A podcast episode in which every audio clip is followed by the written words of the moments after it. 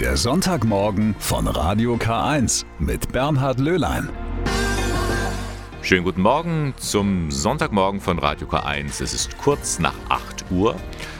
Ja, wir haben die Uhr umgestellt. Es ist Sommerzeit. Immer noch, denn eigentlich wollte ja das EU-Parlament die Zeitumstellung abschaffen, aber da ist man sich nicht so richtig einig geworden. Insofern bleibt eben noch diese Zeitumstellung, wer weiß für wie lange. Viele bedauern das, denn ja, so eine Stunde weniger Schlaf, die macht einem schon zu schaffen. Und genau darum geht es gleich im ersten Beitrag am Sonntagmorgen. Ganz herzlich heiße ich Sie willkommen zu drei Stunden Kirchenfunk aus dem Bistum Eichstätt. Ja, so richtig wach bin ich auch noch nicht. Die Umstellung auf die Sommerzeit, die macht uns ja allen schwer zu schaffen. Manchen weniger, aber es sind schon ganz schön viele, die haben jetzt so eine Art Zeitumstellungs-Jetlag. Und das merkt man vor allem daran, dass man Probleme beim Einschlafen hat. Und das ist durchaus ein Problem, das man ernst nehmen sollte. Ein Beitrag von Sabine Just. Schlafstörungen nehmen allgemein schon zu, gerade in modernen Industriegesellschaften. Stress ist sicherlich das eine. Zeitdruck, Komprimierung von Terminen, im Stau stehen, alles in den Tag noch reinpacken müssen und das künstliche Licht. Bis zur Erfindung der Glühbirne wurden wir nach Dunkelheit müde. Und wenn es jetzt draußen eine Stunde länger hell ist, fällt das Schlafen natürlich noch schwerer, sagt Schlafmediziner Michael Feld. Manche stecken das locker weg, erklärt Feld. Aber die meisten von uns brauchen ihre sieben bis acht Stunden Schlaf. Wenn wir nicht schlafen oder lange zu wenig, dann werden wir krank und komisch.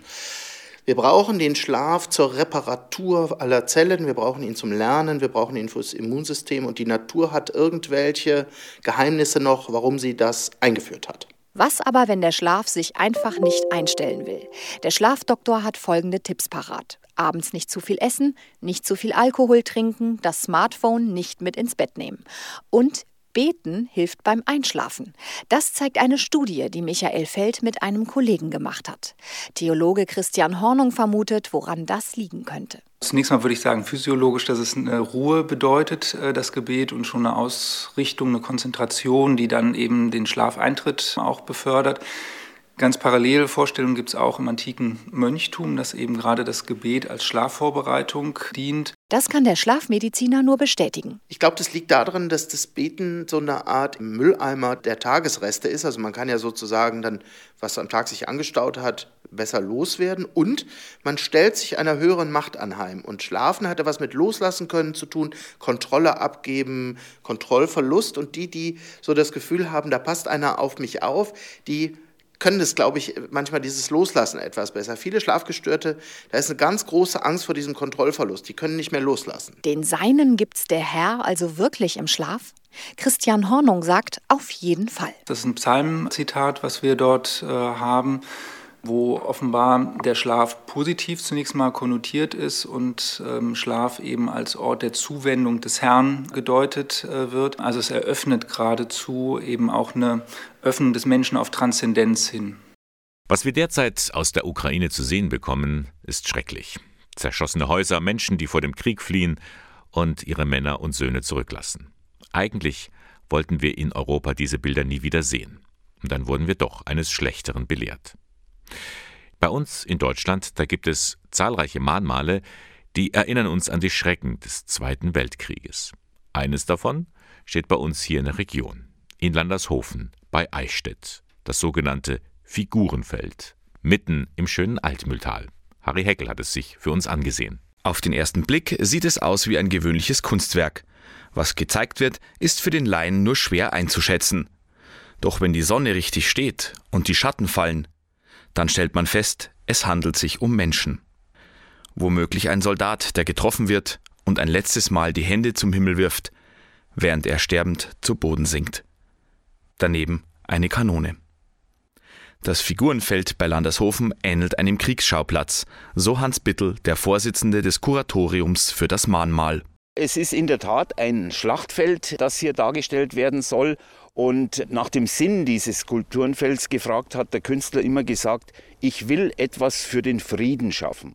Das heißt, seine Intention war einfach ein Mahnmal gegen Krieg und Gewalt für den Frieden.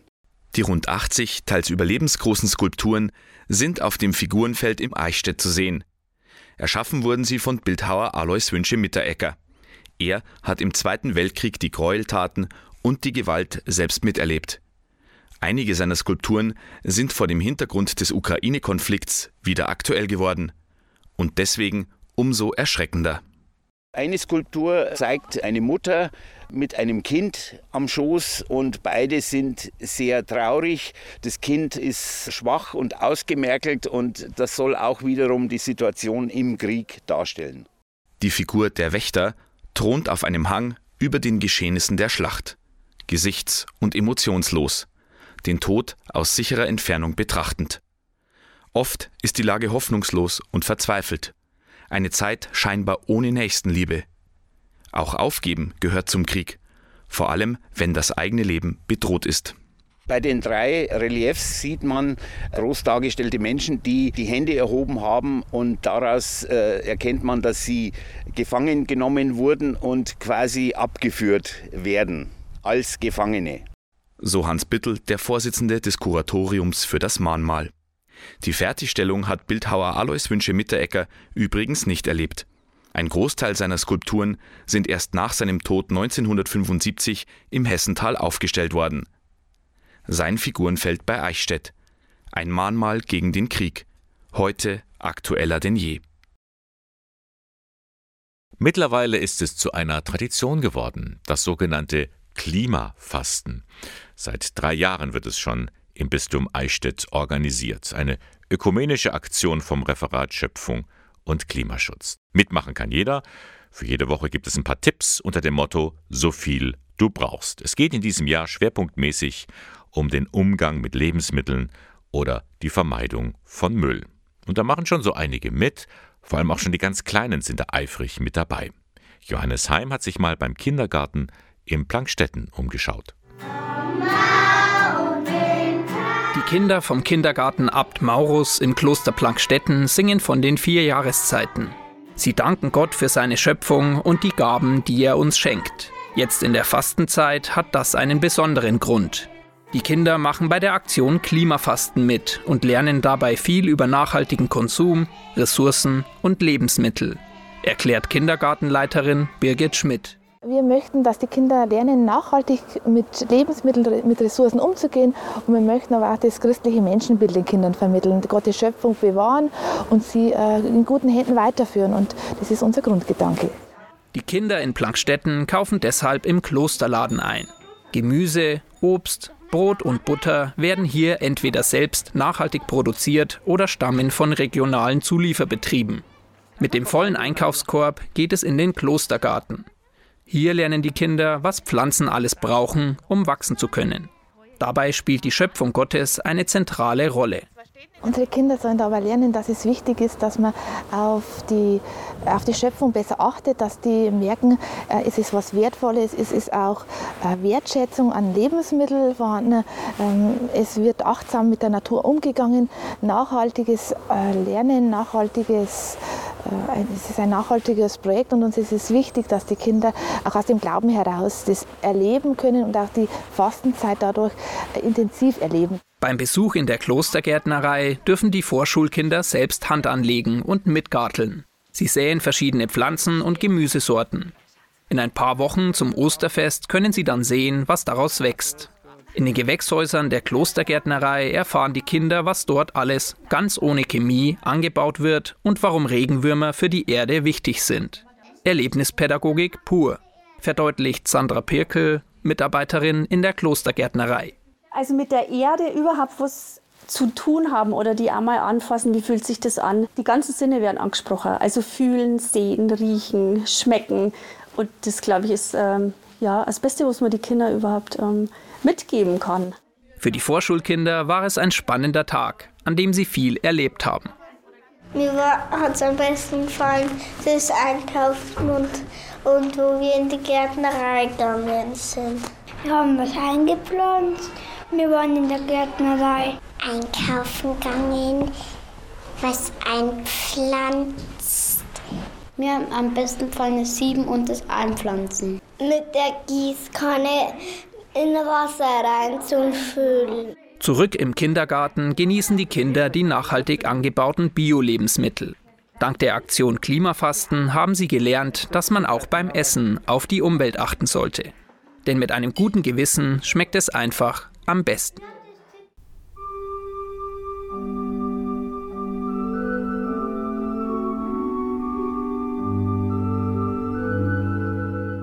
Wenn wir in höchsten Nöten sein und wissen nicht, wo aus noch ein, und finden weder Hilf noch Rat, ob wir gleich sorgen, früh und spat. So beginnt ein Gedicht von Paul Eber, einem evangelischen Dichter von Kirchenliedern. Johann Sebastian Bach hat es vertont, im Hintergrund hören wir das Choralvorspiel dazu. Wenn wir in höchsten Nöten sein. Unter diesem Titel steht auch eine Reihe von Benefizkonzerten, des Eichstätter Domorganisten Martin Bernreuter. Er will damit ein Zeichen setzen für den Frieden und der Solidarität mit den Menschen in der Ukraine. Man fühlt sich wie alle Menschen hilflos. Äh, man sucht danach, den Menschen zu helfen. Und das ist meine Möglichkeit, die ich habe. Musik als ein Zeichen gegen den Krieg und ein Appell an den Frieden. Neben Bach spielt der Domorganist auch Werke von Johannes Brahms, César Franck, Jean Langlais und Felix Mendelssohn Bartholdy.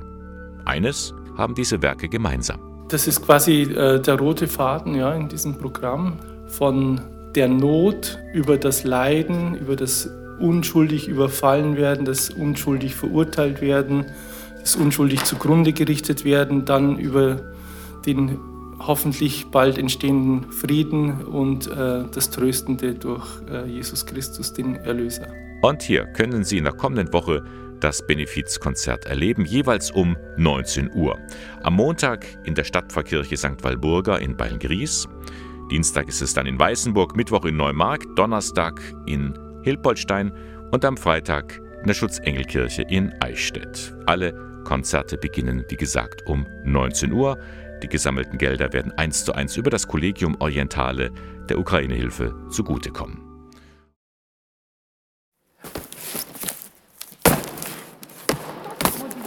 Sie packen mit an. Schülerinnen und Schüler des Gabrieli-Gymnasiums in Eichstätt. Medizinisches Material, Erste-Hilfe-Koffer, aber auch haltbares Essen, Fertiggerichte, alles in Kartons verpackt. Die Paketaktion für die Opfer des Kriegs in der Ukraine. Auch Sophia von der Q11 macht mit. Weil ich finde, es ist einfach wichtig, wenn man halt sieht, dass es Menschen einfach schlecht geht, dass man halt nicht irgendwie nur dasteht und zuschaut, sondern einfach halt auch mithilft, dass man halt einfach weiß, dass man was tun kann und das halt dann auch macht. Einfach mal machen. So hat alles angefangen, erzählt die Religionslehrerin Maria Frei. Wir haben seit drei Jahren Kontakt zu Pater Miroslav Ruschin, der 2019, als das letzte Weihnachtskonzert möglich war vor Corona, an unserer Schule war und ja, seine Arbeit in der Ukraine als Caritas-Direktor vorgestellt hat. Und da haben wir über 2000 Euro Spenden sammeln können für seine Arbeit. Er hat mir damals schon erzählt, dass in der Ostukraine seit acht Jahren oder sechs Jahren Krieg herrscht und er sich um die traumatisierten Kinder aus diesen Gebieten, Waisenkinder, aber auch Behinderte in seinem Land kümmert. Kurz nach Kriegsbeginn hat sich Pater Miroslav per WhatsApp gemeldet und angegeben, was die Menschen jetzt am dringendsten benötigen. Schulleiter Christoph Neumeier musste da nicht viel Überzeugungsarbeit leisten. Überhaupt nicht. Die Schüler waren sehr spontan bereit, diese Aktion mitzutragen. Und wir sind wirklich begeistert über das große Engagement, das die hier an den Tag gelegt haben. Und auch Eltern und Großeltern der Schüler machen fleißig mit. Es erinnert mich selber eigentlich an Erzählungen von früher, von meinen Eltern was die erzählt haben, dass äh, wir auch Päckchen gekriegt haben hier in Deutschland von Amerika. Das ist wie ein schlimmer Film eigentlich. Man kann es gar nicht realisieren. Die Aktion am Gabrieli-Gymnasium ist natürlich kein Einzelfall. Kaum eine Schule, die nicht die Menschen der Ukraine unterstützt. Viele Firmen oder Privatleute legen selbst Hand an. Und vergangene Woche kam auch ein Aufruf an die Pfarrgemeinden, kirchlichen Wohnraum zur Verfügung zu stellen. Matthäus Kamuff Flüchtlingsseelsorger im Bistum Eichstätt. Es sind schon erste Vereine, die haben es auch schon ohne den Aufruf von sich aus gestartet. Es wären mehrere Vereine und in einigen läuft da einfach noch die Klärung mit der Kirchenverwaltung, wie das machbar ist. Wie kommt man noch an eine Waschmaschine oder auch Fragen, ähm, wie ist es, wenn jetzt da keine Dusche vorhanden ist und nur ein Gästeklo. Es sind einfach solche Fragen, die noch geklärt werden müssen, wie man das dann organisieren kann, dass die Familie oder die kleine Familie, Frauen und Kinder einfach gut leben können. Für die Kirchengemeinden sind in erster Linie die Landratsämter oder die jeweilige Stadt erster Ansprechpartner.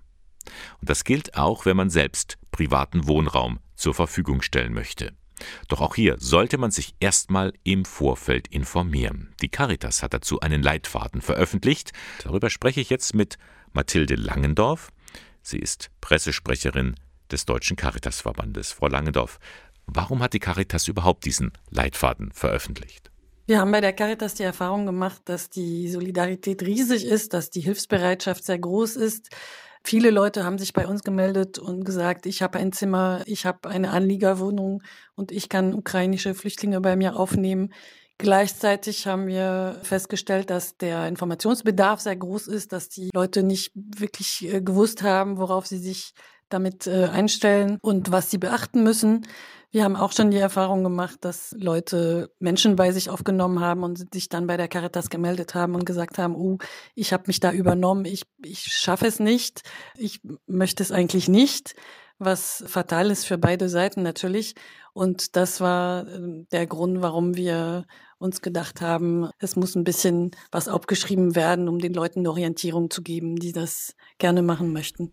Wie wichtig sind denn private Haushalte bei der Unterbringung von Geflüchteten aus der Ukraine überhaupt? Je nach Standort ist es unterschiedlich, inwieweit eine Kommune, die Kommunen sind ja zuständig für die Unterbringung von geflüchteten Menschen, inwieweit die Kommunen auf private Unterbringung angewiesen sind. Eigentlich ist das in den seltensten Fällen der Fall.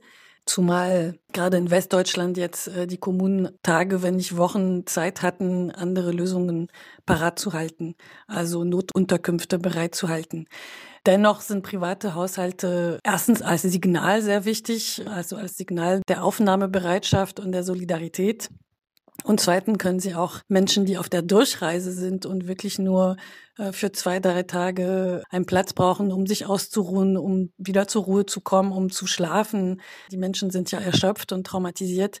Also, dass es diese Möglichkeit gibt, ähm, nicht unbedingt in einer Massenunterkunft, das ist äh, sehr wichtig. Was private Haushalte nicht sein sollten, ist eine langfristige Lösung, also dass jemand sich dauerhaft äh, bei jemandem anderen ins Wohnzimmer einrichtet. Das geht aus vielen Gründen nicht für beide Seiten.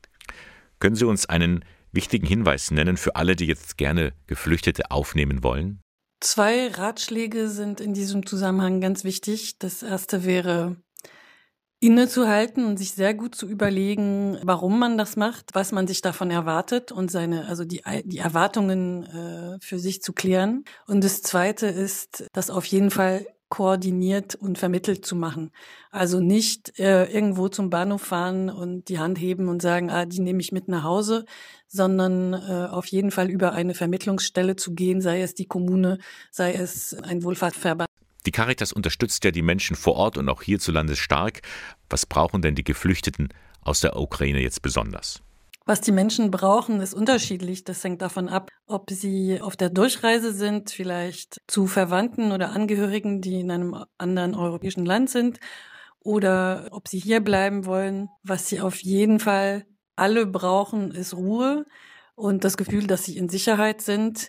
Und wenn es möglich ist, dass sie anfangen können, ein bisschen für die Zukunft zu planen, was natürlich extrem schwierig ist, wenn man seinen Ehemann, seinen Vater, seine Eltern vielleicht äh, in der Ukraine hinter sich gelassen hat und absolut unklar ist, was mit dem eigenen Land passiert.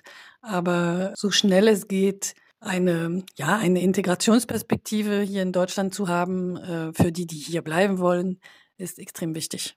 Und wo bekomme ich Hilfe vor Ort, wenn ich Fragen habe oder auch Anliegen? Eine gute Anlaufstelle für Hilfe und Beratung ist der lokale Caritasverband.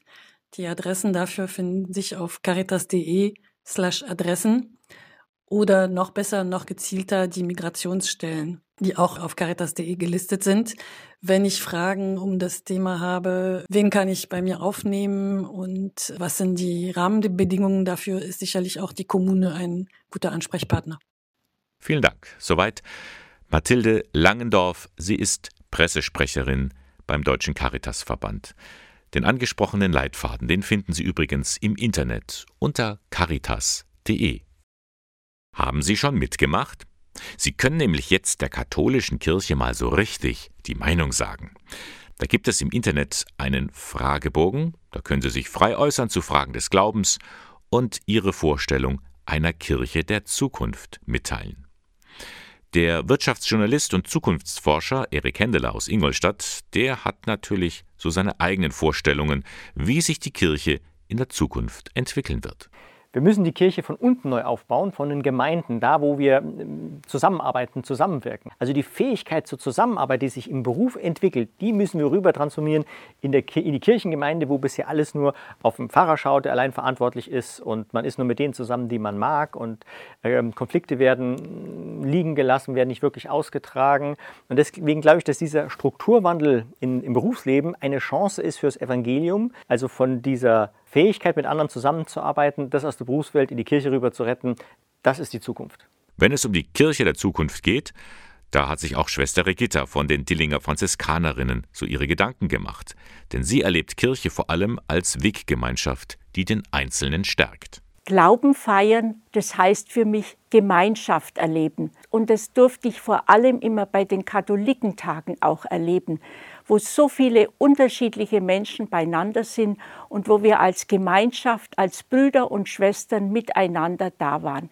Und Glauben auf Zukunft hin, das ist ganz wichtig, dass wir von unserem Glauben mutig Zeugnis geben, von diesem Gott, der da ist, der uns liebt und der mit uns auf dem Weg ist. Ich denke, das ist was ganz, ganz Wesentliches auf die Zukunft hin.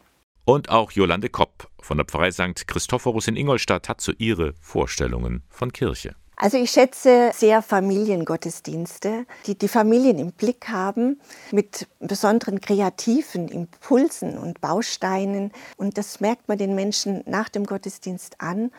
Und dann kann eine Veränderung bei jedem stattfinden, weil das einfach berührt hat, bewegt hat. Drei Beispiele, wie Menschen sich Gedanken machen von einer Kirche der Zukunft. Sie können auch mitmachen.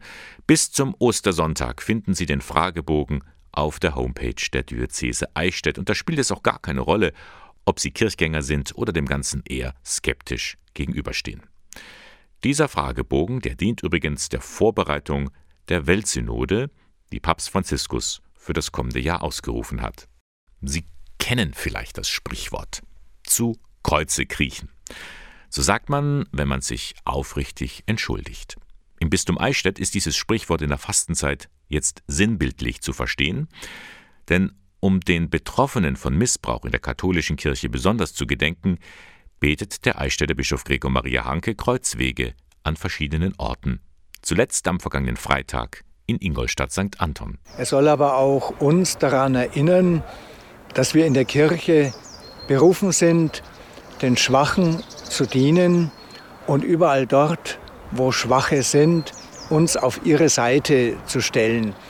Der sexuelle Missbrauch ist ja solch ein klassischer Fall, wo das schwache Leben nicht gesehen wurde, wo man Macht ausgeübt hat in einer verheerenden und gegen das Evangelium laufende Art und Weise. Neben dem Eichstätter Bischof nimmt auch jeweils ein Mitglied der Aufarbeitungskommission des Bistums an dem Kreuzweg teil. Dabei fallen auch klare Worte. Gegenüber den Opfern soll einmal auch die Reue zum Ausdruck kommen. Ja, die Kirche, wir haben Schuld auf uns geladen.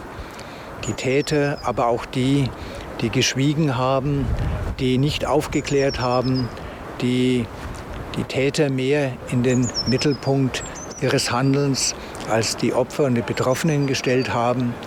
Und da wollen wir ganz klar auch sagen, ja, es bedarf einer Umkehr. Und wir wollen auch durch diesen Kreuzweg die Opfer um Verzeihung bitten. Ein deutliches Bekenntnis. Der Kreuzweg für Missbrauchsbetroffene. Sie finden ihn auch im Internet unter bistum-eichstätt.de slash Fastenzeit. Kinder, die auf dem Spielplatz unbeschwert herumtollen, die einfach Freude haben am Leben, da geht einem das Herz auf. Da bleibt man gerne mal stehen und schaut zu. Doch für manche ist das ein trauriger Anblick. Für Paare, die gerne ein Kind hätten und doch keines bekommen. In Deutschland ist fast jedes zehnte Paar zwischen 25 und 59 Jahren ungewollt kinderlos. Da platzt so mancher Traum, weiß Maria Trippold. Sie leitet die Beratungsstelle für Schwangerschaftsfragen beim Sozialdienst katholischer Frauen SKF in Ingolstadt. Der Kinderwunsch, das ist einfach ein ganz zentrales Lebensthema. Und wenn das nicht gelingt, dann äh, ist oft so die Entscheidung, jetzt äh, versuchen wir die Ursache herauszufinden. Das heißt, es geht so den Weg medizinischer Diagnostik. Und es ist so, dass das ein langer Weg ist, der auch mit vielen zeitlichen und finanziellen Ressourcen verbunden ist. Das ist eben auch die Belastung, die das Ganze ein Stück weit ausmacht. Dann kommt auch noch das Umfeld hinzu. Eltern zum Beispiel, die sich nichts sehnlicher wünschen, als Oma oder Opa zu werden. Oder der Freundeskreis, alle haben ein Kind, Gesprächsthemen drehen sich nur noch um die Erziehung. Dann die biologische Uhr, die tickt. Da wird das Paar ganz schön auf die Probe gestellt. Oft ist es so, dass dieser ganze Prozess auch äh, mit Krisen verbunden ist, also dass einfach Menschen in sich eine Krise erleben oder auch als Paar aber ich erlebe auch ganz oft, dass es die Paare stark zusammenschweißt, dass sie ganz viel äh, daran arbeiten, ihren gemeinsamen Weg zu finden und sich gegenseitig zu unterstützen. Und um einen solchen Weg miteinander zu finden, dafür ist die psychosoziale Beratung beim SKF da. Sie hilft, aus diesem ständigen Kreislauf des Hoffens und der Enttäuschung herauszukommen, wenn sich der Kinderwunsch nicht erfüllt. Auf diesem Thema liegt ja immer noch so ein Tabu. Da spricht man nicht drüber. Und es ist wichtig, dass Sie so die Erfahrung machen, wir sind nicht alleine damit. Es trifft viele Paare, denen es so geht. Allein diese Erkenntnis ist für die Paare eine Erleichterung, auch überhaupt einmal darüber sprechen zu können. Maria Tripold erlebt es immer wieder, wie erleichtert Frauen und Männer aus der Beratung kommen. Mein Ziel ist es, dass sie einen Weg vielleicht auch für sich entwickeln, wie sie wieder zu mehr Lebensfreude kommen können, wie sie aus diesem Tunnelblick des Kinderwunsches zumindest manchmal aussteigen können und auch wie sie sich gegenseitig in der Partnerschaft auch stärken können, dass sie zum Beispiel überlegen, was hilft uns in unserem Alltag, in unserer Beziehung und das Positive sozusagen auch zu stärken. Die psychosoziale Beratung bei Kinderwunsch vom SKF in Ingolstadt. Das Angebot ist kostenlos und vertraulich. Sie finden es in der Schrannenstraße 1a. Alle Infos dazu finden Sie im Internet unter www skf-ingolstadt.de. Nun sind sie wieder zu haben. Rosen, Tulpen, Nelken, Blumen sprechen ja bekanntlich eine eigene Sprache und das auch in der christlichen Symbolwelt. Da steht die Rose für die Liebe, die Lilie symbolisiert Macht und Gerechtigkeit und die robuste Akelei steht für den Trost. Doch woher kommt's? Sabine Just berichtet. Also eigentlich möchten alle Männer immer rote Rosen weil es einfach sehr klassisch ist. Wenn wir sie aber aufklären, dass die meisten Frauen gerade zur jetzigen Zeit zum Beispiel oder auch zur Weihnachtszeit gar keine Rosen möchten, dann lassen sie sich auch meistens umstimmen. Jetzt im Frühling freuen sich die meisten Frauen eher über Tulpen, weiß Floristin Steffi Müller. Trotzdem sind und bleiben Rosen das ganze Jahr über der Kassenschlager. Woher das kommt? Der Rose wird schon lange eine ganz besondere Bedeutung beigemessen, erklärt Kunsthistorikerin Uta Hussmeier-Schierlitz. Der antiken Sage nach ist aus dem Blut des Adonis die rote Rose erwachsen. Dann ist dieses äh, in Verbindung gebracht worden mit Aphrodite, also mit der Göttin der Liebe. Damit ist natürlich dann die rote Rose zum Symbol der Liebe geworden. Das hat das Christentum dann gerne übernommen und die Bedeutung ein bisschen verändert. Die Rose wird dann zum Mariensymbol und hat dann aber die Bedeutung, dass sie eben gleich diese reine Liebe, die keusche Liebe, die jungfräuliche Liebe ist. Die Rose und die Liebe, das hält also schon seit ein paar tausend Jahren. So ist die Rose oft auf Altarbildern und Gemälden zu finden. Wie zum Beispiel übrigens auch die Lilie. Bei Christus ist es häufig dann die bildliche Darstellung Christus als Weltenrichter. Und dann taucht das Schwert und die weiße Lilie nebeneinander auf. Schwert als weltliche Macht, als weltliches Richten und die weiße Lilie als geistige, als göttliche Gerechtigkeit und dann eben natürlich auch mit der Funktion, dass sie Macht ausstrahlt. Bei den Floristen stand die Lilie früher eher für den Tod. Heute dürfen ihre großen weißen Blüten in fast keinem Brautstrauß fehlen, sagt Steffi Müller. Weil sie halt sehr groß sind und wuchtig und ja, die sind einfach so für die jungen Frauen mittlerweile ein Symbol der Reinheit, vor allem durch ihre Farbe. Noch eine weitere Blume gibt es, die oft in christlichen Darstellungen vorkommt, die Akelei. Mit der robusten Feldpflanze haben allerdings die Bauern oft ihre liebe Not. Ist sie einmal da, wird man sie nicht wieder los, sagt Kunsthistorikerin Uta Husmeier-Schierlitz. Sie ist ein Symbol für Auferstehung und Ewigkeit. Und die Akelei ist natürlich auch so etwas wie Gott hilf. Also es ist so ein, ein Anruf, den man damit nochmal verstärkt. Dass eben Gott derjenige ist, der den Menschen auch in höchster Bedrängnis dann beisteht. Also das ist eben die Bedeutung der Akelei, die wir ganz häufig finden. Heute Nachmittag startet sie wieder. Die Reihe Texte und Musik über Gott und die Welt am Sonntagnachmittag in der Kirche St. Moritz in Ingolstadt. Die Reihe lädt dazu ein, mal zur Ruhe zu kommen, mal zum Nachdenken. Veranstalter ist die City-Seelsorge Ingolstadt. Dazu Geschäftsführer Rudi Schmidt. Ansprechen wollen wir damit Menschen, die Sinnsucher sind, die religiös interessiert sind, die aber vielleicht nicht mehr jeden Sonntag in die Kirche gehen man nennt es bei uns so ein bisschen so niederschwelliges Angebot. Also nicht nur für den klassischen Kirchgänger, sondern einfach für spirituell interessierte Menschen. Los geht's also heute Nachmittag um 16 Uhr. Zu hören sind Johanna Kurz an der Violine, Andrea Riemer am Cello und Christian Ledl an der Orgel. Dazwischen präsentiert Marlies Müller kurze Texte zum Thema Aufbrechen. Und weiter geht diese Reihe am kommenden Sonntag, 3. April. Dann gibt es Texte zum Thema Frieden. Und zu hören sind die Klangfreunde Ingolstadt mit Klangschalen und Gongs. Texte zum Nachdenken und dazu Musik, um das Gehörte ein bisschen sacken zu lassen. Die Fastenzeit bietet sich an, weil es eben so eine Zeit des Innehaltens, des Nachdenkens, des Neuausrichtens ist und da passt es, glaube ich, ganz gut. Die Reihe Texte und Musik über Gott und die Welt in der Kirche St. Moritz in Ingolstadt heute Nachmittag um 16 Uhr geht's also wieder los. Der Eintritt ist frei, Spenden werden erbeten. Infos finden Sie auch im Internet unter stadtkirche.in.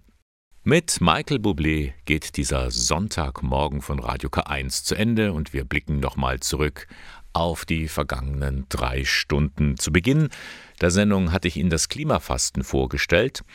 Eine besondere Form, um in der Fastenzeit auch ökologisch verantwortungsvoll zu handeln erklärt Nachhaltigkeitsreferentin Lisa Amon. Der Sinn des Klimafastens ist, ähm, sich in der Fastenzeit bewusst mit dem eigenen Lebensstil sich auseinanderzusetzen und ähm, unabhängig von dem äh, Fleischfasten, äh, wie man es vielleicht in früheren Zeiten gemacht hat, sich auch mit anderen Bereichen zu beschäftigen, wo man sozusagen einen nachhaltigeren Lebensstil einüben könnte durch Verzicht äh, und sowas zur, zur, zur Klimakrise beitragen könnte. Und dann ist natürlich schon die Hoffnung, dass man durch dieses Einüben eines neuen Lebensstils in der Fastenzeit, dass man das dann auch danach ähm, weiter praktiziert.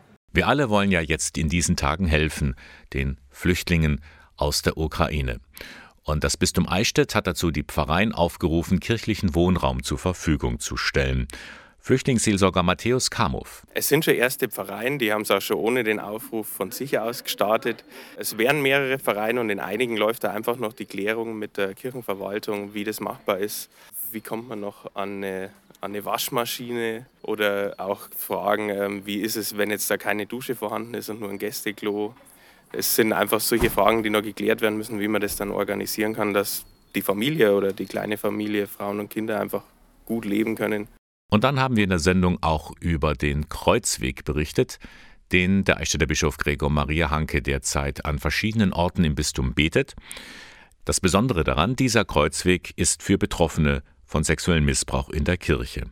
Hanke findet dabei deutliche Worte. Gegenüber den Opfern soll einmal auch die Reue zum Ausdruck kommen. Ja, die Kirche, wir haben Schuld auf uns geladen, die Täter, aber auch die, die geschwiegen haben, die nicht aufgeklärt haben, die die Täter mehr in den Mittelpunkt ihres Handelns als die Opfer und die Betroffenen gestellt haben. Und da wollen wir ganz klar auch sagen, ja, es bedarf einer Umkehr. Und wir wollen auch durch diesen Kreuzweg die Opfer um Verzeihung bitten. Auch das war heute zu hören im Sonntagmorgen von Radio K1. K1, der Kirchenfunk im Bistum Eichstätt, den finden Sie in Eichstätt in der Luitpoldstraße 2. Moderation und Redaktion der Sendung Bernhard Löhlein. Ich darf mich für heute von Ihnen verabschieden. Wünsche Ihnen noch einen schönen Sonntag. Bis zum nächsten Mal. Alles Gute.